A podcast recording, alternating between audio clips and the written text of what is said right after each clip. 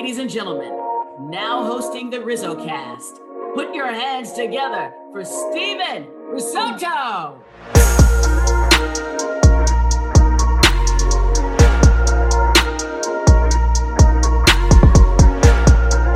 What is happening, everybody, and welcome back. This is episode number 119 of RizzoCast. I'm Steven Rizzotto, and today we're joined by a very special guest. He played in parts of 9 years in professional baseball from 2011 to 2019, 8 of them with the San Francisco Giants organization as a utility man, and he coached the last few years with the Atlanta Braves organization. Now he's looking for his next big adventure on the coaching side of things. It is Miles Schroeder, and Miles joins the show. Miles, how you doing? Welcome. I'm doing good. How are you? I'm doing well, and I just want to say right off the bat, I went to a lot of those San Jose Giants games as a kid, and I vividly remember that 2013 season. And, I love the car that would be rolling out where the players would have to break the headlights. And the beer batter they still had, and the mascot that was creepy and gave me nightmares.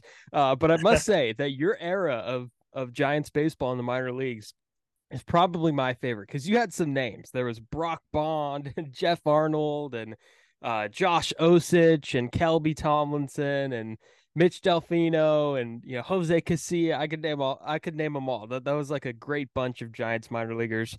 What do you think about that group? Just kind of looking back right off the bat here, it was really a good group. I mean, you go out and you win every night. I mean, it's hard not to enjoy it, and everybody got along, and everybody pulled for each other and did what we needed to do to win, so it was nice. And there's a lot going on in baseball right now too. I mean, of course, the postseason just concluded, and your team, the Braves, who you've been with the past few years, they were eliminated by the eventual NL champion Phillies. How locked in were you this postseason? What did you kind of have your eye on? I had my eye on another ring, I mean, yeah. Nice to be able to get one and share it with the family, and was hoping for a second one, but we came up a little short, and, we'll just see what happens. And hopefully I can get a couple more, because I got 3 daughters. So I got one. I'm hoping to at least get a couple more so they can enjoy them with their family. Hey, there you go. And I've always wondered this. So you're, obviously coaching at the minor league level with the Braves, and they win one in 2021. Does it have your name printed on the side, like kind of the other rings do, like that the players and coaches at the big league level get, or is it a little bit different? Yeah, ours isn't the caliber that theirs is, but it's still really nice ring, and I think I haven't even tried to open mine, but I don't think ours opens, or I didn't even take a chance to do anything with it. I just, showed everybody and took a picture with it, and then it went back in the box and gets put in the safe, Yeah, I'm not taking that out either. Good call. This is right out of the blue. Where's Aaron Judge signing? I guess that's the big story of the offseason. I don't know. I mean, to get him in the Bay Area would be nice for him, That'd be big for them, and him especially. Getting back home, and I mean, everybody likes to play at home in front of friends and family, and but one way or the other, he'll get a nice contract, and he'll help that team win. And speaking of kind of being, playing at home, this is something that you kind of did, in your career, I guess, not exactly in the Bay Area, but you were a Giants draft pick. I'm very fascinated by your career, Miles. I mean, there's a lot of variety with almost everything. I mean, you grew up in the East Bay and Pleasant Hill area. Was baseball kind of always the passion for you growing up? Yeah, I mean, I did everything, tried to play as much as I could and just stay outside, really. I mean, anything I could do to stay outside. And, I had friends around that we were able to go and play ball and basketball and football, and, just be kids. And, I was pretty good at all of them, but you have one that kind of sticks out to you, and baseball was that. I just knew it was something I was going to do. And, anything I try to do the best, and it ended up working out for me. Did you get to catch much in high school? Because I was going down, you know, your high school roster and everything, and I saw that you were teammates with Jason Castro at Castro Valley High School. So I feel like there you might have been blocked behind the plate there.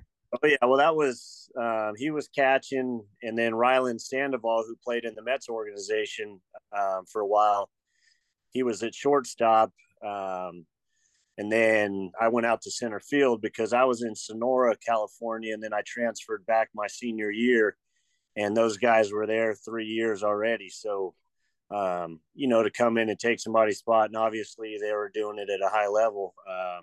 You know, I went out there and was just able to go run some balls down and help us win. And, you know, until we ran into Tyson Ross a couple times, but that's, you know, he had a good career, and, you know, if it wasn't for him, we'd have done a lot better too. I feel like Tyson Ross is a guy that is like, you know, he had a good big league career, but I feel like he's a guy you wouldn't want to run into in high school. And by the way, Jason just won a ring. He wasn't on the, he didn't finish the year, I don't think, with the Astros, but he was there at the beginning. So back-to-back Castro Valley High School rings. Yeah, that's nice for sure. You know, Tyson Ross, he was pretty much the same pitcher in high school as he was in the big leagues, you know, it was that. And obviously his brother, you know, ended up coming in and doing a good job too for the Nats. And I'm not sure who he's with now. He might still be with them. But yeah, they put together some nice kids and, you know, did well. Yeah, no doubt about it. And there are religious listeners of the show, and they know that I always bring up junior college a lot. And you played and were drafted out of Diablo Valley College. And some guys choose junior college. Other guys, you know, simply just don't have high school offers. I mean, which category would you fall into? And how did that kind of impact your work ethic? Because I always say that whenever I go to like a 4-year, like if I go to a Stanford game or a 4-year school, one of these big colleges, I could always point out that guy probably played JUCO first. That guy probably played JUCO, because there's just like a grindiness about them. So I guess kind of what was that JUCO experience like? And did you have any offers coming out of high school?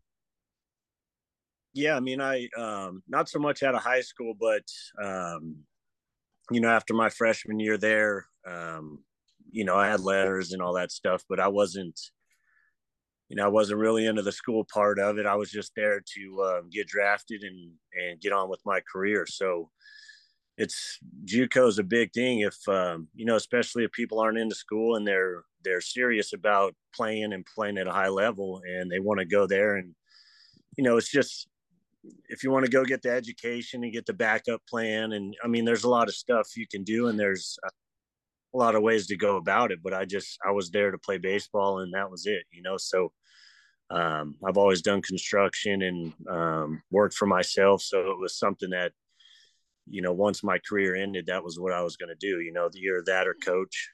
So, I mean, it's just a different game of baseball. You're there and everybody's there to get a job, you know, in college people are there and a lot of, you know, D1 guys, if you're not a high guy, you might not go there and play, you know? So if you want to go there and sit for a couple years or something, you can do that. But if you want to, you know, get drafted early and get your career early and prolong your career, because if you get in it at a young age, you have, you know, a lot more time ahead of you.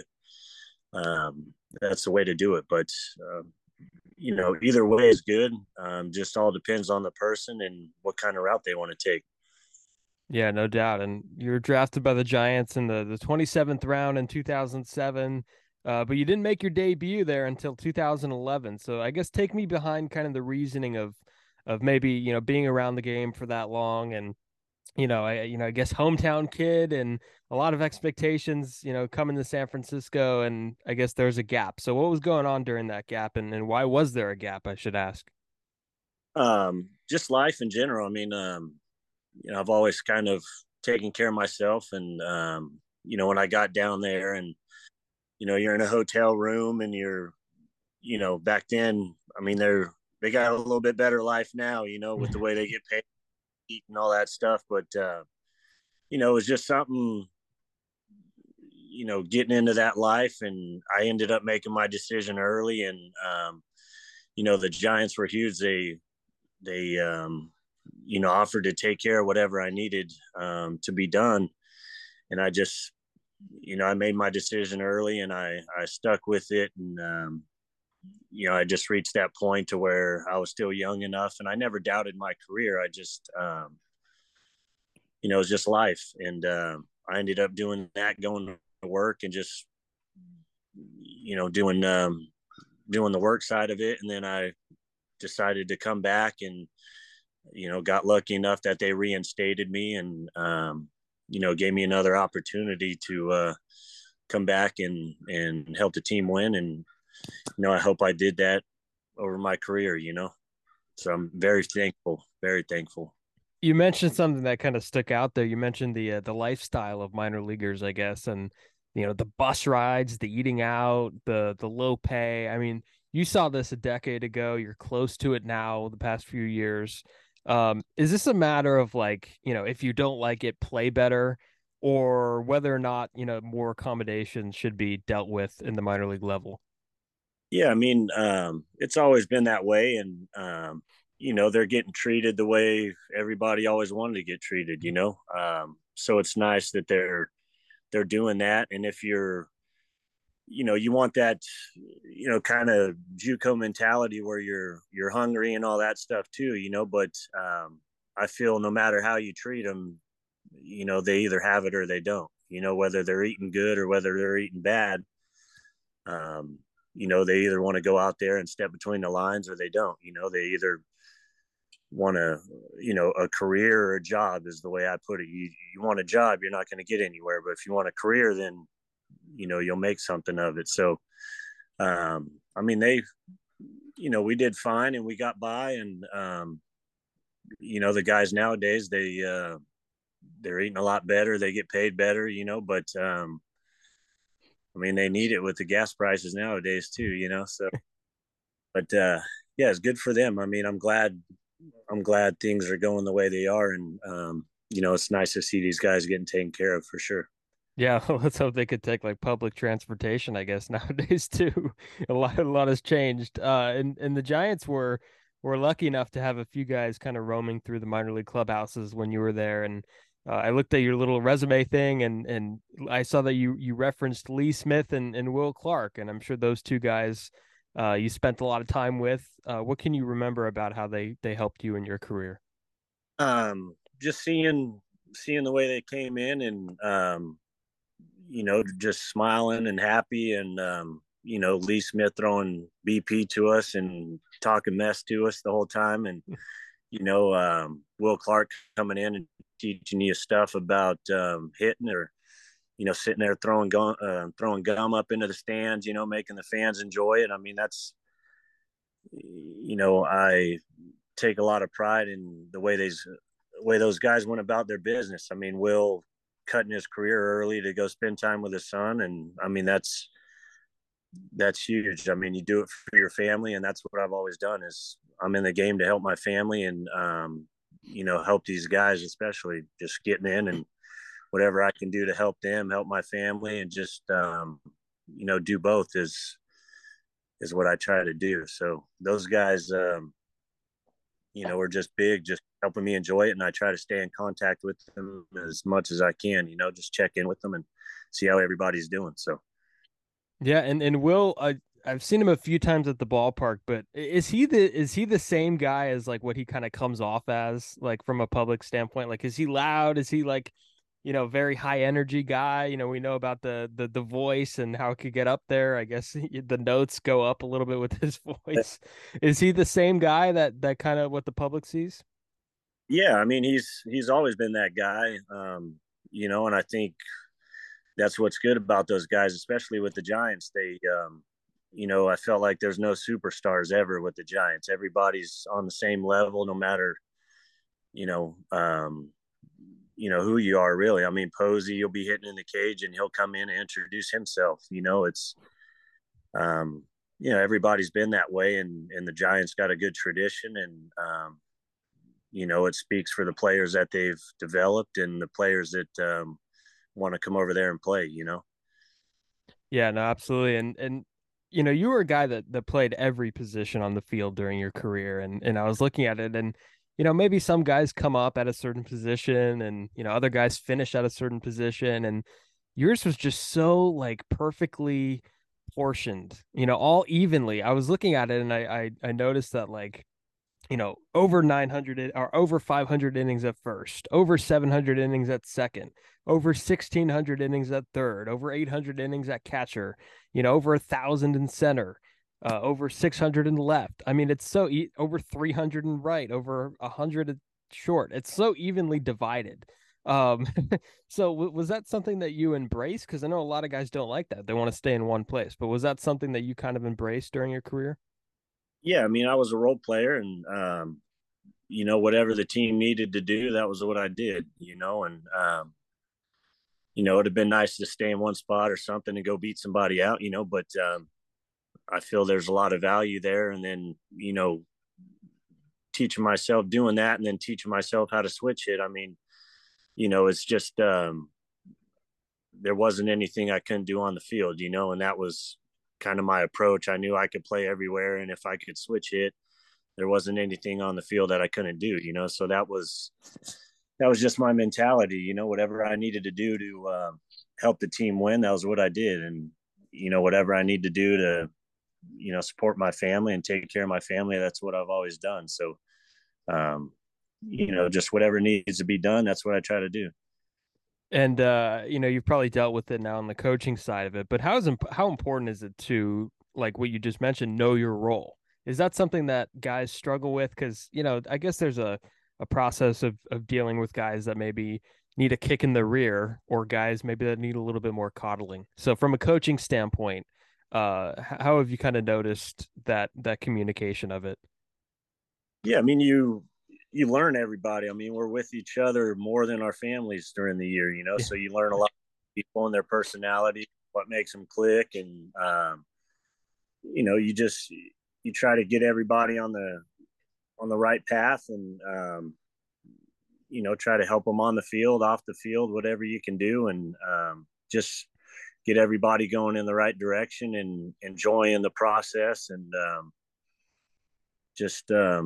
baseball, I mean, it's ups, it's downs, it's you know, stuff off the field, how you bring it to the field, how you help somebody that's going through that stuff, you know, when you're not doing well. You know, if you're struggling and then you're not helping somebody else out, then you're not getting anything out of it. So, you know, just there's a lot to be taught, and that's what I try to do, is just help these guys with the process of baseball and the process of life with baseball, and just how to be a good person, you know. And usually what happens, and I'm fascinated by the whole catching aspect of it, because catching, you know, playing all those positions is one thing, but adding the catching element to it is just a whole different animal. And usually what happens is guys either focus on catching 100% in the minor leagues, or they slowly but surely kind of move off the position as they progress through. And you're kind of a rare case that you didn't do either. You kind of always had catching in your back pocket. Was that something that was kind of important to you, because you had it from start to finish? Yeah, I enjoyed it a lot. I mean, you know, I missed pitching, and that was my way to pitch. You know, I always said if they can hit their spots and you know, hit the spot on whatever I called, we're going to dominate. And you know, I wasn't the best catcher, you know, all that stuff, but I like to I was active and you know, just was an athlete, really. So you can impact a lot in the game there, and that was what I wanted to do. I wanted to be able to help everybody and be a set of eyes for everybody, and give feedback, and you know, just it's you either want to do it or you don't, and you know, and that's kind of the way I always put catching, is you want it or you don't. You're going to get beat up, but if you can deal with it and want to help these guys, then you can do it, you know. But if you're worried about all that stuff, or, you know, the day in, the day out, and I got to go catch and, you know, get rained out, and you sit there for a while, got to run back out there. I mean, it's but it's enjoyable. You go out there and get to shake your pitcher's hand at the end of the game. I mean, that's what you do it for. Who's the nastiest guy you ever caught? Nastiest pitcher? Who comes to mind? Pick from the buffet. Yeah. I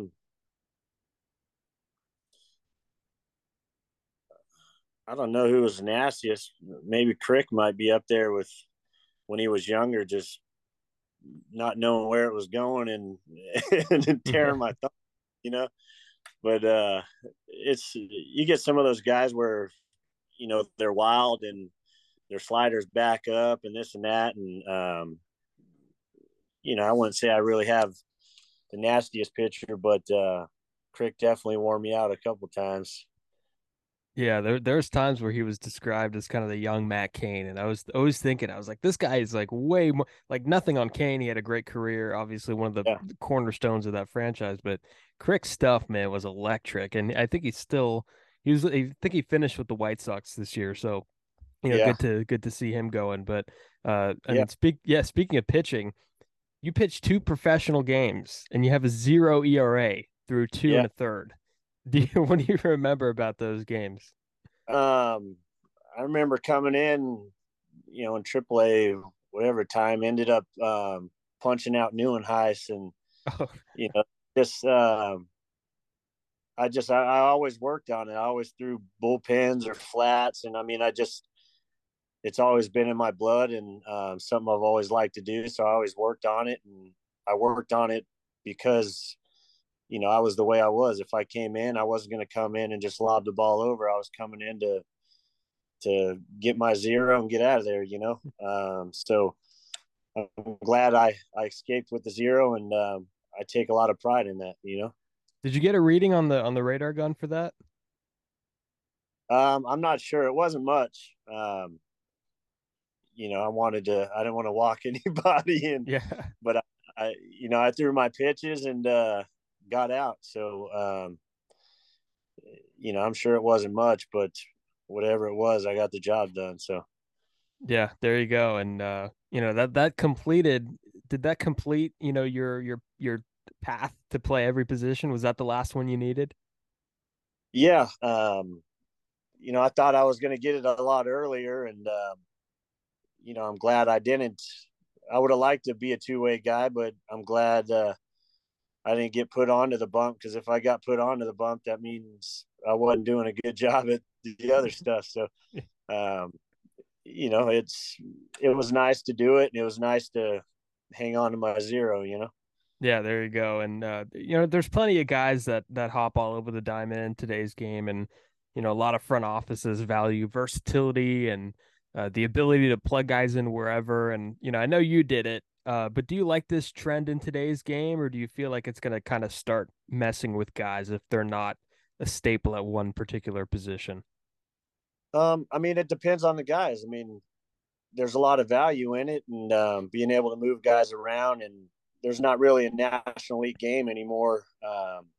So there's a little less value in it, I think. But being able to do it, and late in the game, being able to move some people around and bring in who you need to run, or somebody to come in and catch if you pinch run for a catcher. I mean, there's still a little bit of National League game there once you get towards the end of the game. But, you know, it all depends on the players, and you know, they'll see it in the data and the way the guys react and the way their bodies react, and hopefully they do what's right.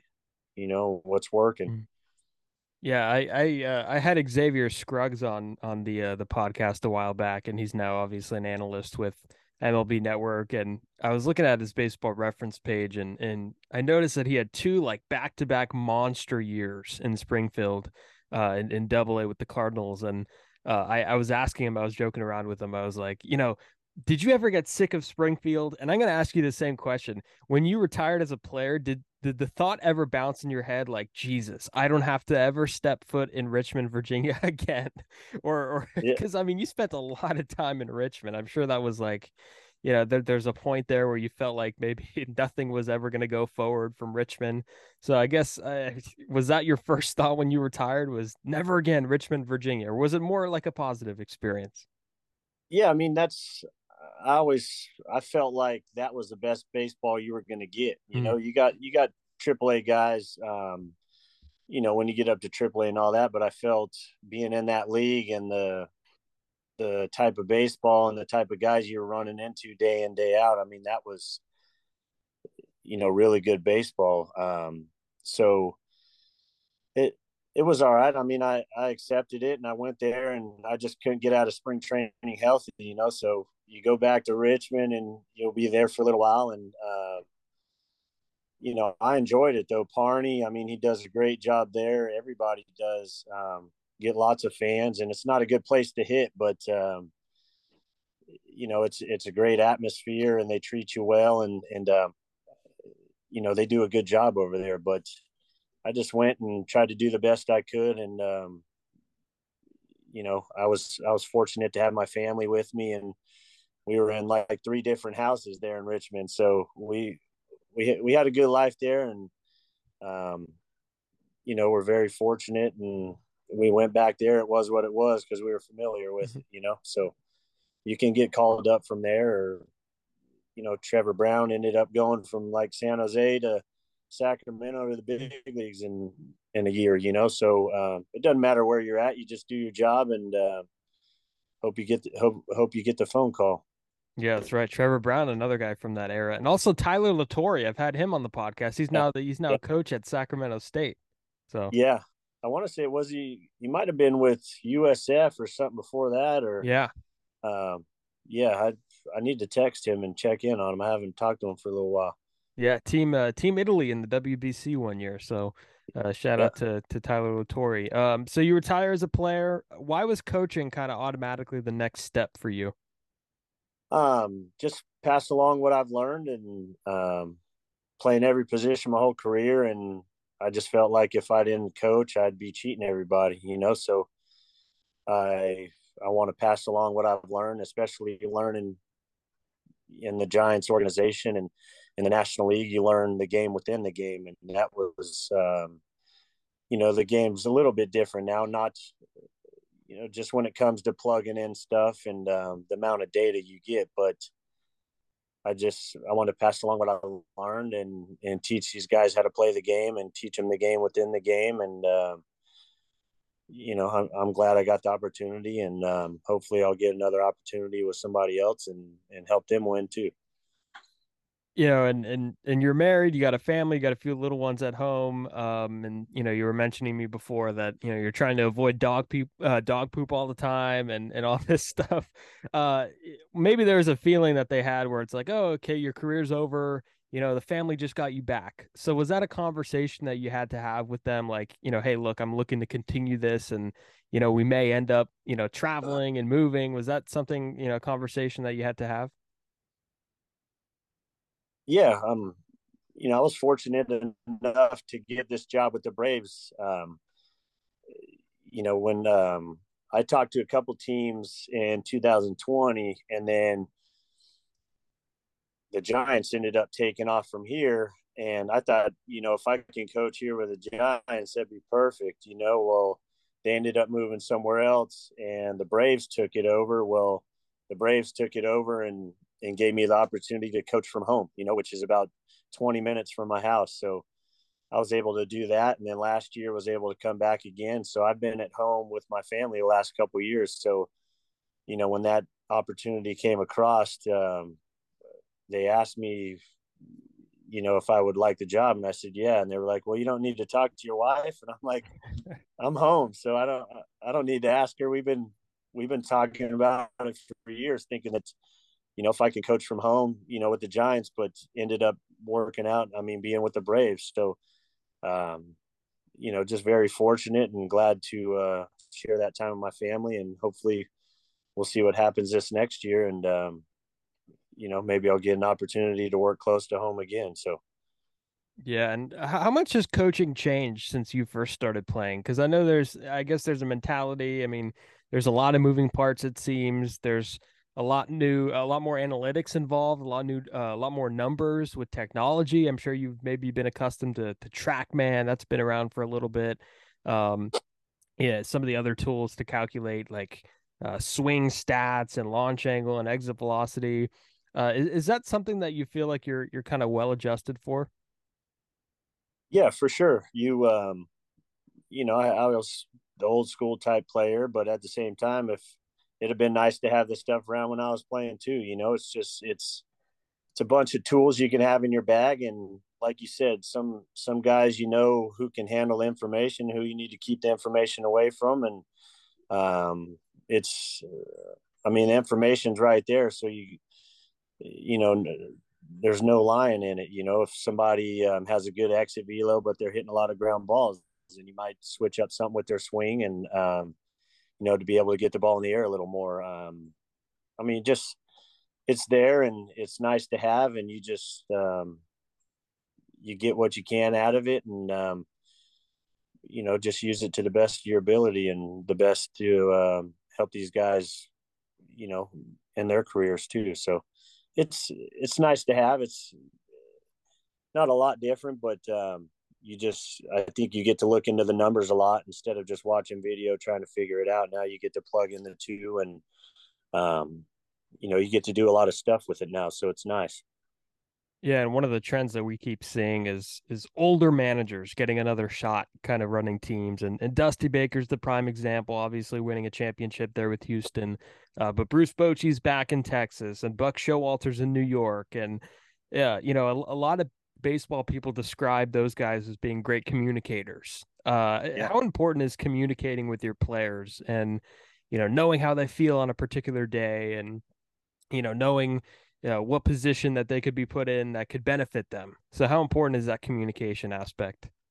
It's huge. I mean, you get a lot of young guys that come in and they're good with the numbers, but then, you know, there's ways to relate. And if you can get people like the old school people that, you know about the players and how to communicate with the players and how to go about the game and the feel of the game and stuff like that. And then, who also understand the numbers. I mean, that's where I think these guys come in. I mean, you have, the other thing is you have a lot more people on staff nowadays too. So, you know, they're able to collaborate and figure out the best way to approach these guys and get the best out of these guys. So it's nice. And it's nice to see those guys back. And it was nice to see Dusty put a ring on his finger, you know? So,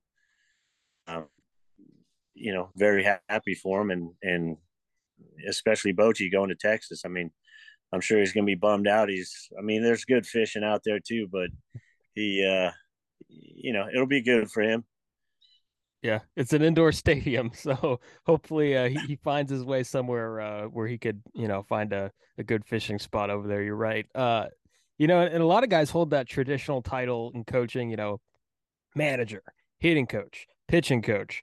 You know, the past few years with the Braves, you've just been, you know, coach. So I guess almost like kind of a utility guy. Yeah. You know, you're showing up to the ballpark, not really knowing what you're going to be doing that day. Do you kind of enjoy that unpredictability of coaching, you know, not knowing if you're going to work with a guy on his base running or be in the cage with a guy or coaching third, coaching first? Do you like that kind of mysterious aspect to it? Yeah, I mean, everybody's got a job. So, I mean, it's you know, everybody has a role. I have my roles too, but I just wanted something where I can work with everybody and, you know, not just sit there and look at the swings every day, you know. But I had, you know, depends last year, this year, I had the infielders, the catchers, help with base running, help with the outfield, just, you know, be a bench coach and just be a set of eyes for everybody and just try to help everybody as much as you can. But it all depends on the staff you have. And you know, this year we had a infield manager, so he was able to do a lot of the infield stuff. And so, I mean, it all depends on the staff, but I like being able to work with everybody. And that was something I wanted to do. I wanted to either be, you know, a bench coach or be a manager. So I think doing that, you get to look at the game differently and get to look at all aspects instead of just sitting there, you know, with a chart and watching the swings and stuff, which I'm not opposed to that either. But, you know, I just, if I had my choice, it would be bench coach or manage, you know, because I feel I get to impact a lot of people instead of just, you know, sticking in that lane, you know? So yeah, I like it. Did you have Vaughn Grissom at one point?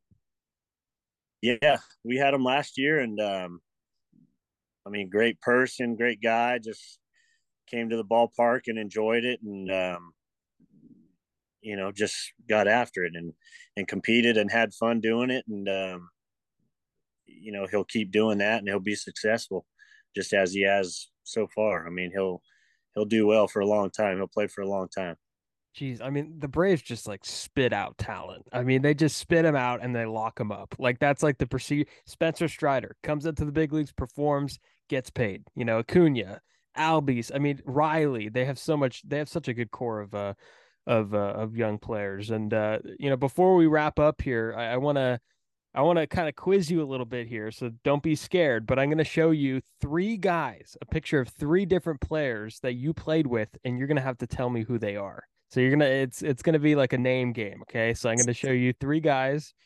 It won't be too hard because I have faith that you'll know these guys. I've played this with a few guys in the past, and some guys have gone 0-for-3, some guys have gone 1-for-3, some guys have gotten them all. So that's pretty bad if you go 0-for-3, huh?